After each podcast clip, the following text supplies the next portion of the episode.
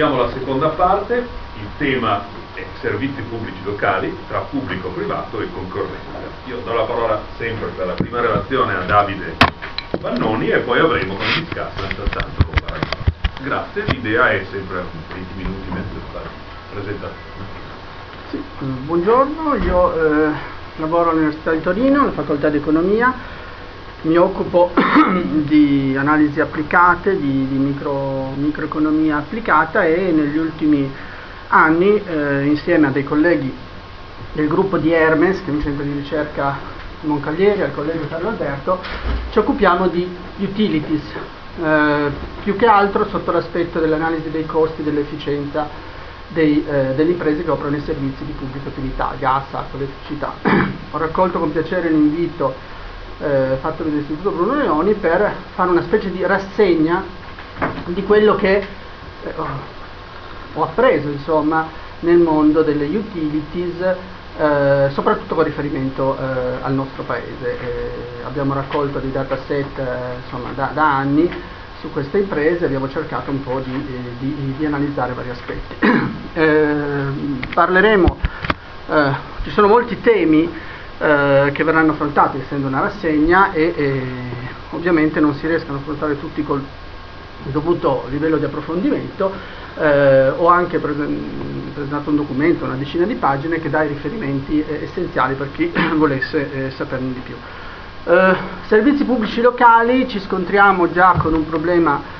di definizione perché non sono definiti dalla norma, ci sono dei miei colleghi giuristi alla facoltà di economia che, che cercano di eh, risolvere, insomma, eh, di analizzare problemi di eh, etichettatura di che cos'è un servizio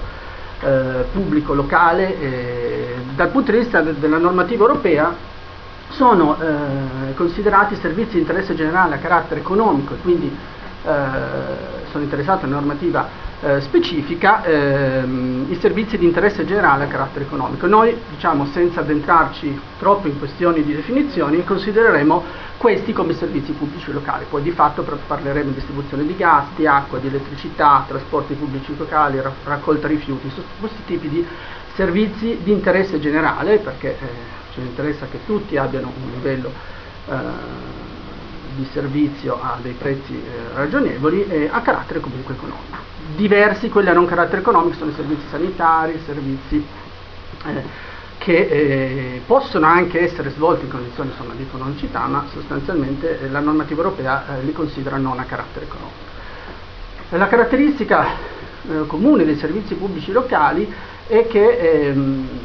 ci sono state un, po' di riforme nel corso dei, dei decenni, ma eh, il processo di riforma è stato molto lento e quindi ci troviamo oggi con eh, insomma, metà del quadro, in buona sostanza non, non abbiamo ancora un disegno, a mio avviso, di riforma eh, coerente e questo spiega il perché di tutta una serie di, di, eh, di risultati che eh, commenteremo. essendo una rassegna ho cercato di suddividere per argomenti cosa conosciamo sulle utilities, eh, gli aspetti dimensionali, eh, ma questa è una questione relativamente poco controversa per gli studiosi, è, importante perché la maggior parte delle imprese sono ancora troppo piccole, eh, ma la letteratura ha eh, da tempo affrontato la questione e ha suggerito aumenti dimensionali che possono essere conseguiti diversa, eh, con diverse modalità. L'annosa questione tra pubblico e privato eh, è un aspetto che invece eh, mi preme eh, particolarmente e che solo recentemente la letteratura è stato analizzato, l'aspetto della corporate governance di queste imprese. Eh, quindi insomma, affronteremo questioni molto eh, differenziate eh, e quindi cercherò di essere sintetico. un dato flash, quando parliamo di imprese pubbliche eh, parliamo di eh, una quota importante del, dell'attività economica del nostro paese. Il solo Ministero dell'Economia e Finanze nel 2008 possedeva partecipazioni in imprese che pesavano 3,5 del prodotto interno lordo, 600 mila aziende. Quindi, e qua parliamo di solo Ministero dell'Economia e delle Finanze, non parliamo di utilities in buona sostanza. C'è il Ferrovie dello Stato, ci sono eh, le poste, ma non parliamo di eh, servizi pubblici di utilità che eh, verranno analizzati qui. Gli enti locali, che invece sono i principali attori dei servizi di pubblica utilità, controllano imprese che assorbono un ulteriore 1,5 del prodotto interno lordo. Quindi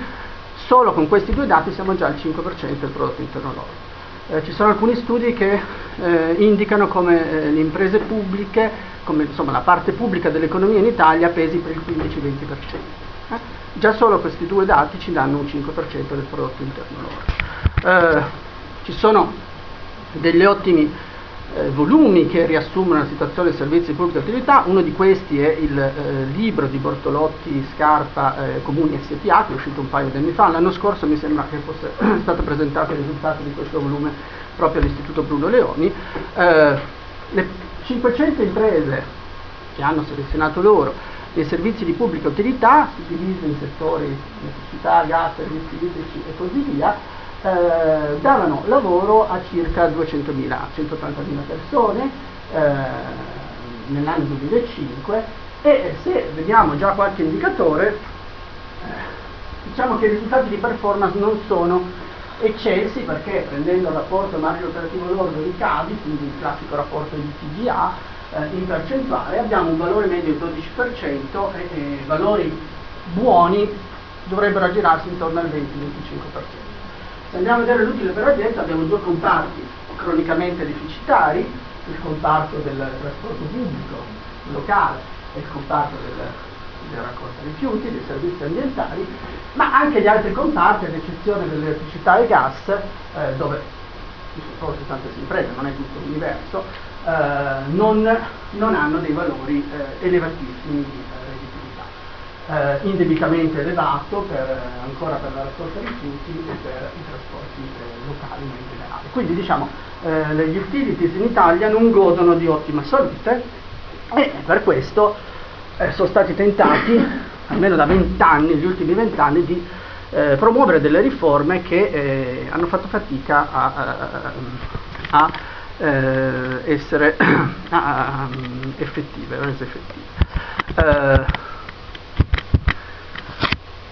Quindi risultati complessivamente deludenti dal punto di vista economico, poi se andiamo a vedere dal punto di vista dell'università del servizio, della qualità del servizio, dal punto di vista del, dei, dei, conti economici, risultati deludenti, necessità di modernizzazione, necessità di recupero di efficienza, questo colore rosso.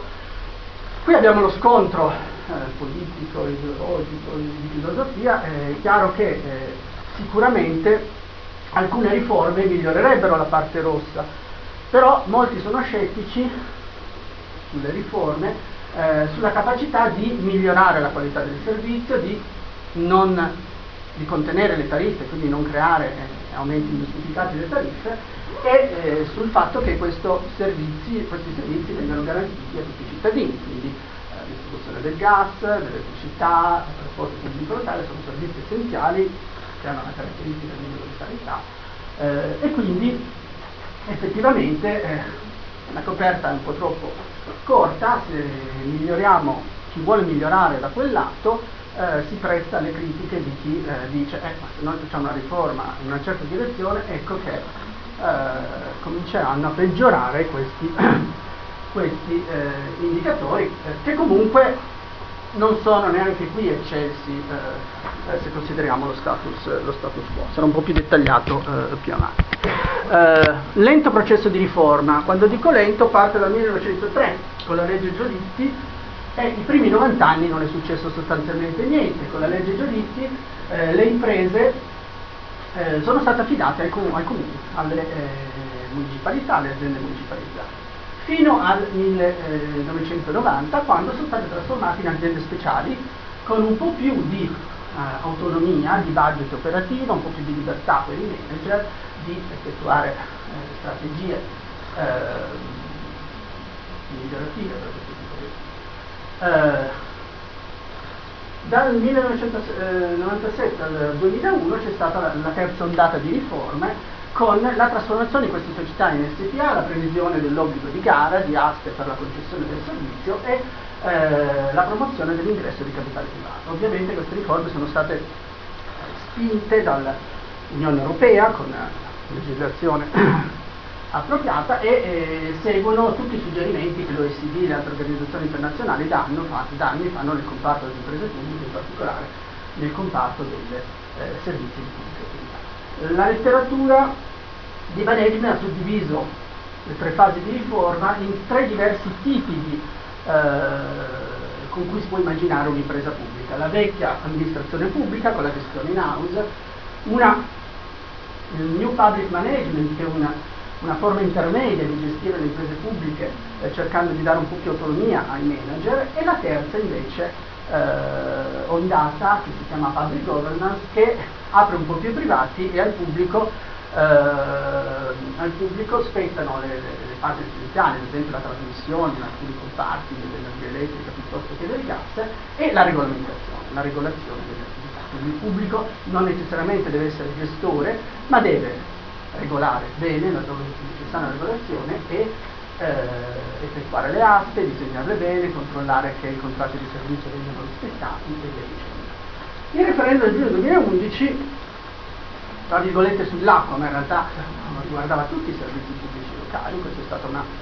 pessima campagna di informazione, eh, un po' condivisa da tutti, parte del centro-sinistra, centro-destra, giornalisti, perché eh, si parlava di referendum sull'acqua, in realtà eh, una delle domande riguardava l'obbligo di gara per tutti i servizi pubblici locali, non solo. Il referendum di giugno ha costituito una battuta d'arresto eh, su questa terza ondata perché un po' eh, per certi versi si è tornata al public management ma eh, recentemente con nuovi interventi legislativi a parte l'acqua eh, l'acqua è stata un po' eh, stracciata dal, dal, da questo processo di riforma si sta cercando di più o meno inserire le stesse norme che erano state inserite con riferimento agli altri servizi pubblici diversi, diversi dal, eh, dall'acqua quindi lento processo di riforma quali sono gli obiettivi? separare la programmazione e la regolazione che spettano all'ente pubblico dall'effettiva fornitura del servizio che può essere fornita dall'ente pubblico se è ottimale farlo, oppure può essere servita da imprese miste, da partenariato pubblico-privato, da imprese private. Eh, aprire fornitura e gestione a logiche concorrenziali. Eh, il titolo reca pubblico-privato, è una eh, dicotomia eh, spesso malposta perché quello che importa, la letteratura è abbastanza uniforme in questo, non è tanto la proprietà pubblico-privata dell'impresa ma è la pressione concorrenziale che c'è. Quindi eh, c'è un principio di neutralità a livello europeo dell'assetto proprietario, quello che è importante è promuovere la concorrenza. Se in un ambiente concorrenziale vince l'impresa pubblica, benissimo, presenterà la propria domanda alle aste e vincerà, se nell'impresa se un eh, concorrenziale vince l'impresa privata o l'impresa mista, bene comunque. Quindi eh, io vorrei un attimo, darò qualche dettaglio su che cosa dicono gli studi sull'ingresso di capitale privato nelle imprese, ma voglio un attimo allontanarmi da questa dicotomia pubblico-privato che negli ultimi mesi, prima del referendum, eh, è stata a mio avviso asfissiante e, e, ha distorto un attimo i veri problemi, dei, eh, i veri problemi del, dei settori di cui andiamo a parlare. Eh, Abbiamo ottimi volumi, eh, uno è quello di Bianca, Magda Bianca, Bianco e Paolo Sestito, titolo neutro, i servizi pubblici locali, l'altro è Barucci e Piero Bon, con un titolo più roboante, Stato e mercato nella Seconda Repubblica, che analizzano in modo dettagliato eh, la situazione nei servizi pubblici locali e più in generale nelle imprese di proprietà, eh, di proprietà eh, pubblica. Eh, sono tutti eh, uniformi nel ritenere che processi di riforma sono stati portati avanti senza un disegno coerente, alcune norme settoriali, eh, poi vedremo i nomi dei, dei, effettuato questi decreti, il decreto Burlando, il decreto Bersani, il, la legge Galli, eh, alcune norme invece che riguardavano un po' tutti i settori, eh, ma non c'è stato mai un disegno eh, coerente, troppe specificità settoriali, i percorsi non sono stati lineari, ci sono state transizioni, eh, ulteriori transizioni, ulteriori rinvii, alcune norme eh, hanno comportato un ritorno indietro rispetto a norme precedenti e, e via dicendo. Per quanto riguarda la situazione, eh, situazione, attuale in alcuni settori, eh, qualche cosa di più specifico. In tutti i settori rimane una forte posizione delle imprese incumbent, quelle che prima gestivano in house il servizio. Eh, ruolo dominante degli enti locali, come regolatore, come impresa proprietaria, come eh, ente che interviene pesantemente in questi settori, le aste sono state poco, usa- poco usate e poco frequentate, quindi lo spauracchio delle aste di, di, di qualche mese fa in realtà eh, in passato si potevano effettuare delle aste, relativamente poche aste sono state fatte e quando si sono state fatte c'erano pochi eh, partecipanti alle aste, quindi diciamo una norma che per adesso non ha avuto efficacia. Beh, poi adesso con il blocco eh, col, della norma che prevedeva l'obbligo d'asta, immaginiamo ancora che questa situazione si protragga per alcuni anni. Eh, investimenti sicuramente insufficienti, il caso classico delle, delle, degli investimenti nelle condotte idriche, ma anche in altri, in altri eh, comparti. Eh, non so se si vede, ma eh, Asper ha eh, riassunto la situazione nei principali settori, acqua, gas, elettricità, trasporto pubblico, raccolta rifiuti, ovunque posizione dominante degli incombenti, ovunque. Qualche volta c'è qualche operatore privato nel trasporto pubblico locale, soprattutto a livello interurbano per, o non per, il, il, per contatti un po' più limitati del trasporto pubblico locale, eh, nella raccolta rifiuti c'è, c'è qualche operatore privato. Eh, non sempre, come dicevo, questa situazione eh, ha determinato le tariffe comunque basse eh, e livelli eh, efficaci del servizio. Ad esempio prezzi crescenti nel settore dell'acqua nonostante, eh, nonostante le discussioni degli ultimi mesi, prezzi alti e stabili nell'elettricità che forse uno dei settori che è stato più liberalizzato, eh, prezzi crescenti anche nella raccolta, nella raccolta di Problema di gare ovunque, problema di gare eh, ovunque e problema anche di investimenti insufficienti nell'acqua, nel gas, e nel trasporto pubblico eh, locale. Eh, questa è la fotografia ad oggi, un articolo pubblicato nel 2011 eh, dove eh, fa un po' il punto della situazione. Per quanto riguarda l'autorità di regolamentazione, esistono in questi settori un'unica autorità di regolamentazione a livello nazionale, che è l'autorità per l'energia e il gas. Si parla da anni di un'autorità per il trasporto pubblico locale, ma non, anche qui nelle norme eh, pareva che venisse introdotta, poi no, è da anni che si discute su questo, e eh, invece la raccolta rifiuti e l'acqua sono regolate in modo diverso, con eh, l'IATO per quanto riguarda l'acqua e la raccolta rifiuti invece con eh, la regione che si occupa del, eh, della regolazione del, del settore. Bene, questo è un po' il, il flash eh, per dare un attimo il quadro eh, generale. Eh, entrano qui i risultati degli studi empirici che io e i colleghi abbiamo condotto sull'Italia. Cosa sappiamo delle Eh, aspetti dimensionali e efficienza, il primo aspetto, eh, dedicherò relativamente poco a questo aspetto. Per il comparto idrico, per il gas, per l'elettricità e per il trasporto pubblico locale e queste forme un po' nuove di aumentare la dimensione dell'impresa che sono le aziende multiservizio che offrono simultaneamente il gas, l'acqua e l'elettricità e negli ultimi anni i consorzi tra comuni, le joint venture tra comuni, queste mega utility che eh, derivano dalla collaborazione eh, tra comuni diversi. Proprietà pubblica e emissioni di capitale privato, su tariffe investimenti atti la letteratura eh, è veramente poca, anche perché le atti sono poche, non c'è ancora sufficiente materiale per capire se le aste funzionano o meno, eh, e anche sulle tariffe c'è poca letteratura. Eh, l'aspetto più nuovo, se vogliamo, della mia relazione, perché queste osservazioni sono un modo di riordinare quello che ho letto nei libri, questo invece è il nostro contributo di ricerca, gli aspetti di corporate governance che sono essenziali eh, anche nel mondo delle eh, utilities nostre. rapidamente sulla dimensione. Eh, come vi dicevo, i comparti sono stati regolati principalmente da delle leggi che hanno il nome di chi ha eh, promulgato la legge, legge Galli, decreto Letta, decreto Bersani, ma eh, ovviamente nei decreti non, non, non viene specificato quello che viene scritto dopo, è solo per far capire che effettivamente le riforme, i tentativi di riforma sono stati tanti, in anni diversi, frammentati. Eh, nel comparto idrico gli studi dimostrano come ci sia un'economia di scala fino a 200 mila abitanti e le imprese che oggi operano nel territorio hanno un numero di utenti sicuramente inferiore. Non solo, studi prospettici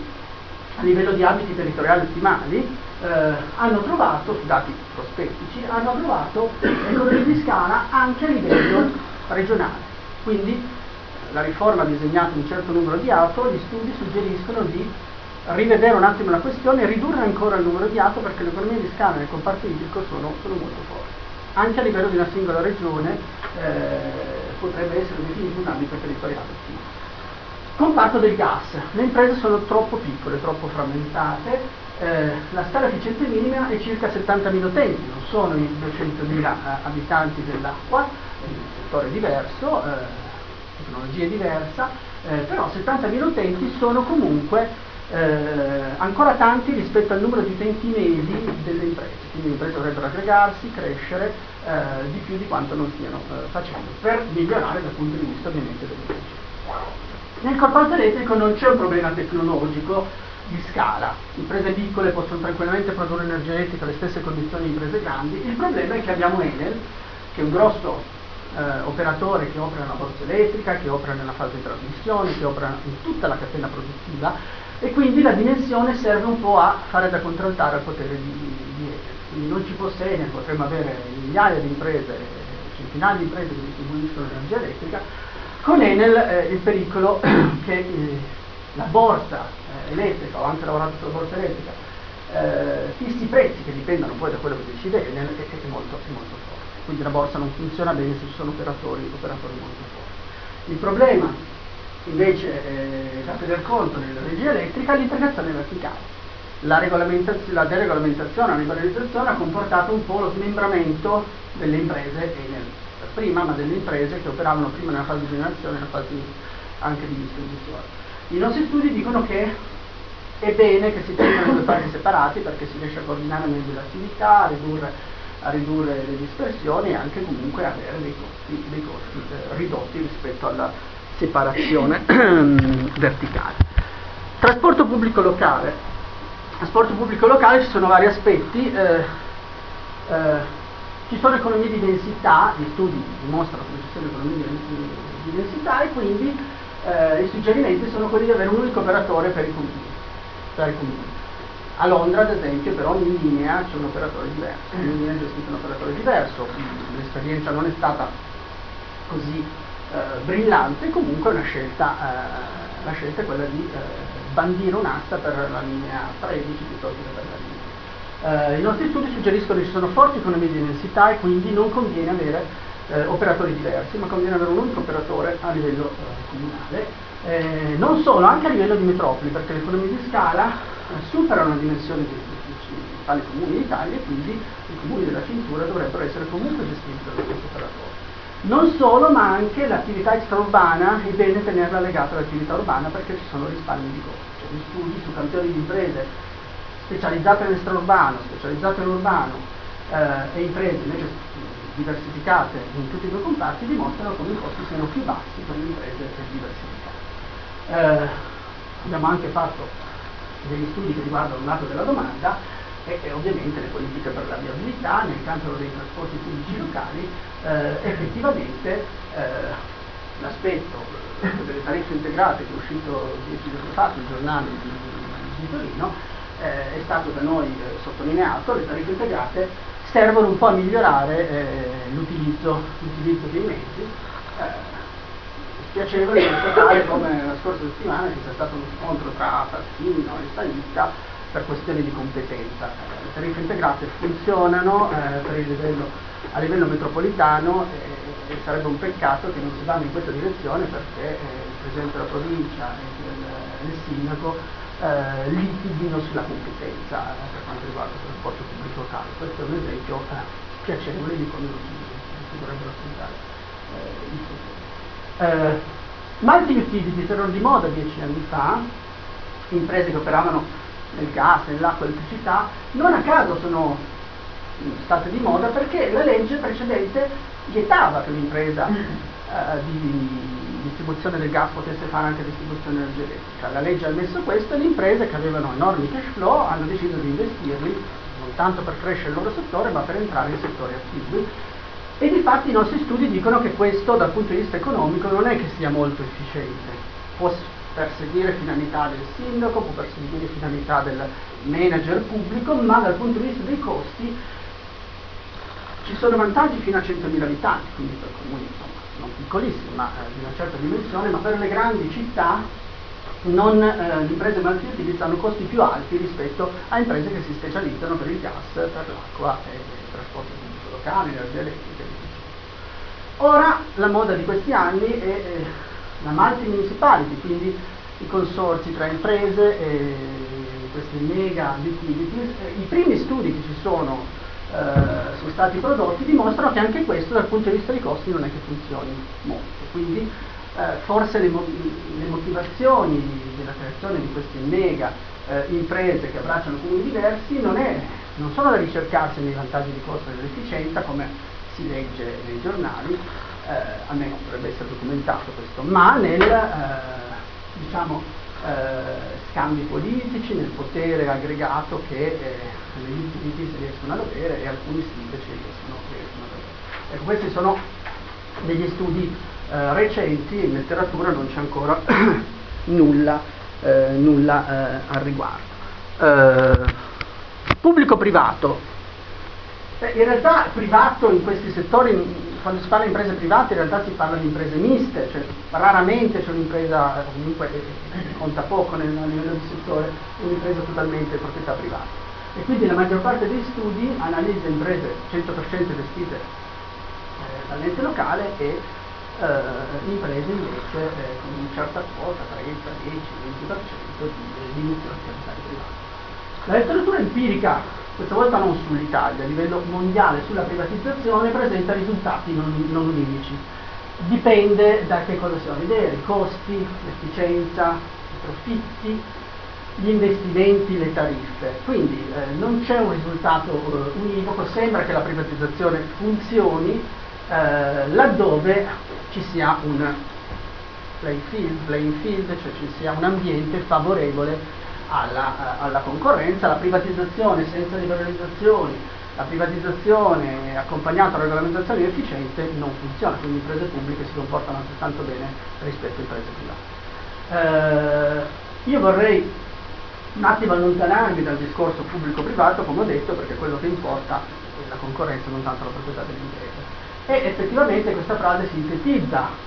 i problemi all'ordine del giorno. Se ci limitiamo ai costi e alla redditività, gli studi, anche se non sempre danno risultati univoci, largamente sono a favore della proprietà privata. La proprietà privata eh, aumenta sicuramente i livelli di produttività e i profitti, però eh, la valutazione dovrebbe anche riguardare il benessere della comunità, la stabilità del sistema, ho preso questa frase da, da Luci Pierobon, qualità del servizio, accessibilità da parte della popolazione, quindi l'università del servizio, costo finale per il cittadino, e perseguimento di obiettivi di lungo periodo, quindi fare attenzione a tematiche ambientali, investimenti in ricerca che non sempre, non sempre il privato è in grado di fornire in questi settori perché è preoccupato a migliorare l'efficienza e fare profitto. Quindi eh,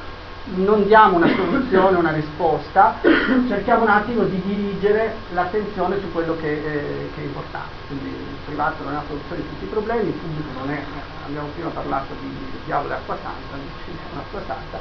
eh, le imprese pubbliche, ci sono esempi per cui funzionano molto bene, ma è perché il contesto di riferimento eh, presuppone una buona regolazione e un, eh, una buona apertura a, a, a procedimenti concorrenziali eh, concorrenza per il mercato o nel mercato, cosa si intende? Laddove si può, laddove si può favorire un'effettiva concorrenza nel mercato, si favorisce l'ingresso di altri operatori, quindi nuovi operatori nel settore del gas, nuovi operatori nel settore dell'energia elettrica. Laddove non si può fare, ad esempio nel trasporto pubblico locale, noi suggeriamo di non farlo a livello comunale, bisognerebbe organizzare una procedura ad evidenza pubblica, un'asta, e disegnarla bene, far firmare alle imprese che vincono un contratto di servizio, controllare che funzioni bene, a questo punto se vince un'impresa pubblica o vince un'impresa privata non dovrebbero esserci grandi, eh, grandi problemi. Quindi quello che importa sia nella concorrenza nel mercato che per il mercato è che eh, siano garantiti dei livelli di concorrenza eh, che diano uno stimolo a, a, a migliorare. Privatizzazione eh, quindi parziale, eh, ma eh, trasform- la trasformazione che è stata fatta con alcune delle leggi che ho, che ho citato eh, ha riguardato la privatizzazione formale, cioè il cambiamento della forma giuridica. Le società da costole del comune a aziende speciali sono diventate SPA. Eh, quindi potenzialmente le quote possono essere acquistate da chiunque, alcune volte sono state vendute a comuni, quindi eh, in realtà sono imprese pubbliche ma con più proprietari. Eh, questo processo è stato chiamato corporatization. Corporatization è la trasformazione nella forma giuridica dell'impresa che sembra irrilevante ma non lo è perché cambiano tutte le normative di riferimento, ad esempio i contratti di lavoro, cambia gli incentivi che si possono dare ai manager e via dicendo. Quindi l'impresa pur rimanendo pubblica entra nel mercato, abbiamo visto cosa è successo alle poste, abbiamo visto cosa è successo nel settore delle ferrovie e anche in questi comparti con la corporatization eh, effettivamente alcuni effetti dovrebbero essere ottenuti secondo Stiglitz eh, la corporatization dovrebbe funzionare forse forse, ma non è corroborato da studi empirici,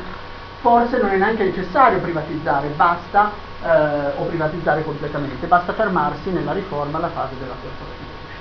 Eh, questi studi sono del eh, effettivamente alcuni studi condotti da, da me e dai miei colleghi trovano che dopo la corporatization c'è un guadagno di efficienza, non straordinario, un 5-10% di riduzione dei costi, qualcosa, eh, e sicuramente la corporatization eh, sembra funzionare. Non ci spingiamo così oltre come Stiglitz per dire che forse eh, va bene fermarsi. Eh, altri studi, Scarpa e altri nel libro citato, il, il Comune SPA e Bognetti e Robotti, sono altri due studiosi, trovano che invece imprese a proprietà mista hanno sicuramente valori di performance migliori. Sia che andiamo a guardare eh, ROI, ROS, ROE, che sono i principali indicatori, quindi gli indici fatturato utile, gli indici capitale investito, utile operativo, capitale investito e eh, e anche,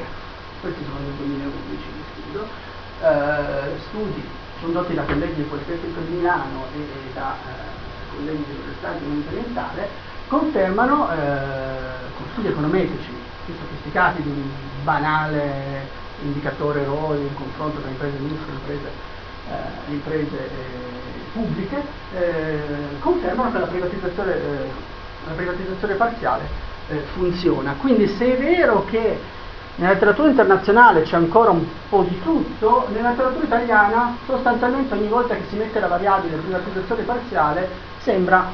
funzionare per, queste, per questo tipo di imprese, dal punto di vista della riduzione dei costi e dal punto di vista della riduzione. Come vi dicevo, quanto tempo ancora? 5. Allora su questo vado rapidamente, ma eh, perché voglio dedicare 5 minuti alla torta del donne. Eh, c'è poca letteratura sulle tariffe, sugli investimenti e sulle aste, però un lavoro di colleghi del Politecnico di Torino interessante,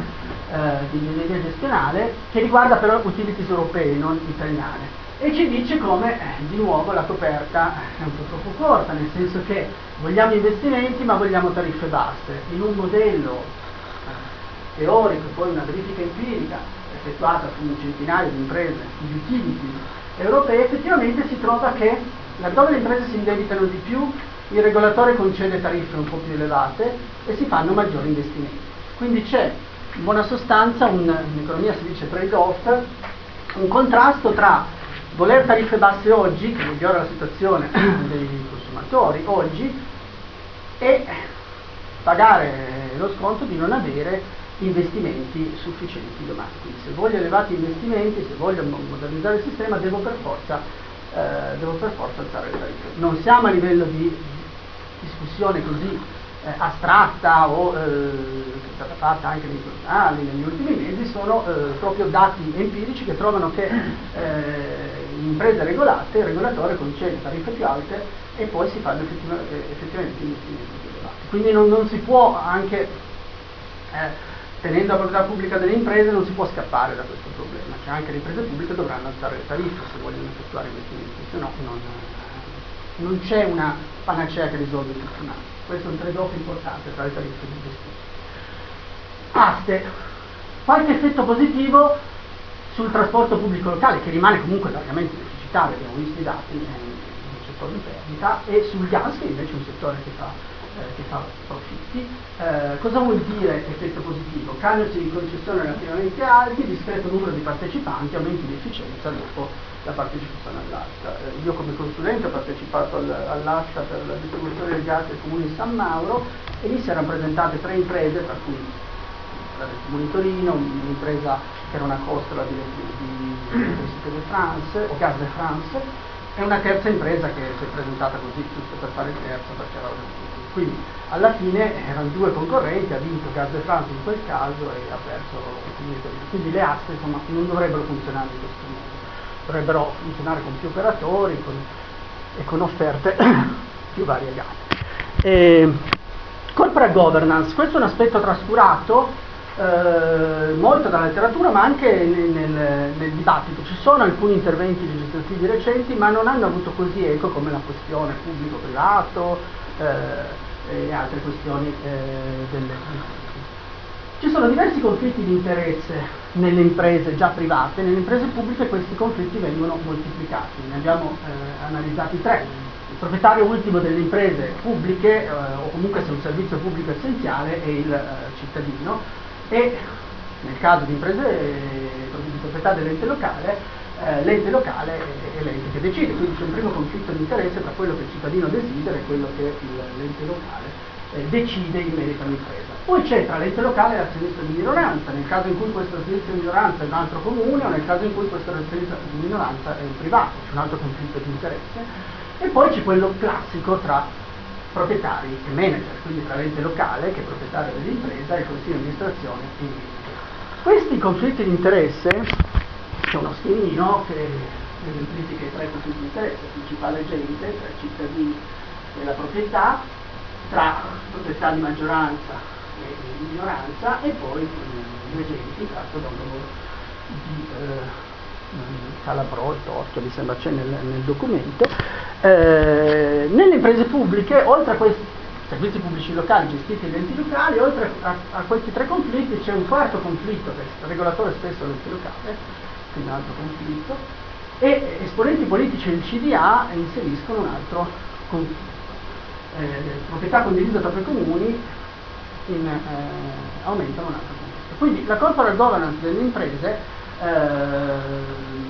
pubbliche per certi versi è più problematica della corporate governance delle imprese private e abbiamo tantissima letteratura su un'ottima corporate governance per le imprese private. Ad esempio se andiamo a vedere il codice Preda che cosa dice? Una buona corporate governance dovrebbe avere il CDA come ruolo centrale, il CDA è quello che deve decidere, non il sindaco, non la riunione dei sindaci, non il politico nel consiglio di amministrazione, il CDA nella sua interesse dovrebbe decidere e dovrebbe dare indirizzo strategico e anche sobbarcarsi le responsabilità. Per garantire efficace funzionamento del board, riunioni regolari, autovalutazione degli amministratori, la composizione del board deve essere bilanciata tra gente che lavora in azienda e non executive, eh, gente eh, chiamata come consiglieri eh, indipendenti, sono professionisti, presidenti universitari e via dicendo. La figura amministratore delegato deve essere diversa da quella del presidente e devono essere effettuati, eh, costituiti dei comitati interni per remunerazione, eccetera. Noi vediamo che molte utilities più o meno rispettano questi criteri, ma apparentemente solo formalmente perché da uno studio recente fatto da alcune imprese, c'è a, a di Torino, a Milano, si vede che alcune hanno una governance buona, cioè rispettano il codice Preda, altre sufficienti, altre insufficienti, ma alla fine la performance rimane sempre instabile, quindi non c'è una chiara direzione tra la buona corporate governance e i profitti. Questo vuol dire che spesso la buona corporate governance dell'impresa è solo formale. È vero che c'è un comitato interno per le remunerazioni, ma tanto non decide nulla, le decisioni sono già state prese e il comitato interno ratifica. È vero che nel CDA ci sono consiglieri indipendenti, ma questi indipendenti sono esponenti dei partiti e quindi indipendenti non sono. E quindi eh, effettivamente c'è un problema serio di corporate governance eh, e l'Ox non a caso ra- ra- raccomanda che sì, va bene privatizzazione, va bene eh, regolamentazione, ma quello che ci vuole è un'efficace corporate governance in queste imprese, dei servizi pubblici locali. Eh, quindi la sfida è quella di trovare un bilanciamento tra l'interesse legittimo dello Stato, del proprietario dell'impresa, eh, che quindi deve mettere probabilmente degli esponenti politici del Consiglio di amministrazione, ma poi l'impresa deve perseguire eh, gli obiettivi che una normale impresa del mercato dovrebbe eh, perseguire. Quindi tutti questi conflitti di interesse dovrebbero essere ridotti eh, ad esempio riducendo il peso dei politici nei consigli di amministrazione. Eh, cosa troviamo sull'influenza politica? La letteratura è all'albore, ci stiamo lavorando, non c'è molto per l'Italia ma neanche a livello internazionale, non è altro nel 2011, eh, leggermente tra i comuni sembra non funzionare, come ho detto. Perché? Perché qua c'è un problema di, di conflitti di natura politica che si moltiplicano, vengono esacerbati e questo non è bene per la corporate governance. Immaginiamo che il comune di Milano è gestito da un colore politico, il comune di Torino da un altro colore politico, adesso certo numero di anni il colore è più o meno lo stesso, ma poi può cambiare, alla fine la gestione delle imprese diventa problematica perché le imprese vengono usate per perseguire obiettivi che non sono sempre obiettivi che un'impresa dovrebbe perseguire. Eh, noi abbiamo trovato, sempre nel 2011, che i politici nei CDA determinano un aumento del personale,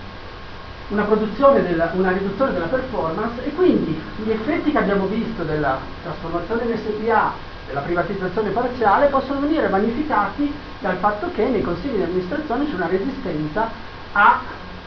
andare in una certa direzione. Andare in una certa direzione. Eravamo a favore di recenti norme che prevedevano tetti massimi numero di amministratori per queste imprese, non 20 consiglieri, ognuno portatore di un proprio interesse, ma 5, 6, c'erano delle norme eh, che erano state introdotte qualche anno fa, e anche limite ai politici di sedere nei consigli di amministrazione, quindi c'è un divieto assoluto per i sindaci ad esempio, ma non per altri esponenti politici. Eh, purtroppo, sempre riprendo sull'acqua, tra virgolette, che solo sull'acqua non era, ha abrogato alcune di queste norme, per cui non so se voi avete letto i giornali, per chi di voi è Torino, c'erano anche le elezioni comunali e quindi si stava insediando il consiglio di amministrazione. Il giorno dopo, il, giorno, il consiglio di, del comune, il giorno dopo, eh, due giorni dopo l'esito del referendum, sette consiglieri hanno, che erano nel consiglio comunale, eh, sono stati dirotati, non so se poi eh, è andata in porto, ma comunque si sta discutendo di dirottarli in sette utilities perché prima del referendum non si poteva fare, i politici non potevano entrare in consiglio di amministrazione, abrogando la norma sull'acqua, che sull'acqua non era, ha fatto sì che un consigliere eh, al posto di svolgere il suo lavoro come consigliere comunale, svolge il suo lavoro come eh, nel consiglio di amministrazione dell'ente delle farmacie che si occupa delle farmacie comunali. Quindi eh, attenzione, di nuovo quando parliamo di riforme frammentarie e via dicendo, eh, è chiaro, se noi vogliamo una sana gestione delle imprese, non si può improvvisare tra virgolette e eh, in questo consiglio di amministrazione così eh, mettere una persona solo perché la norma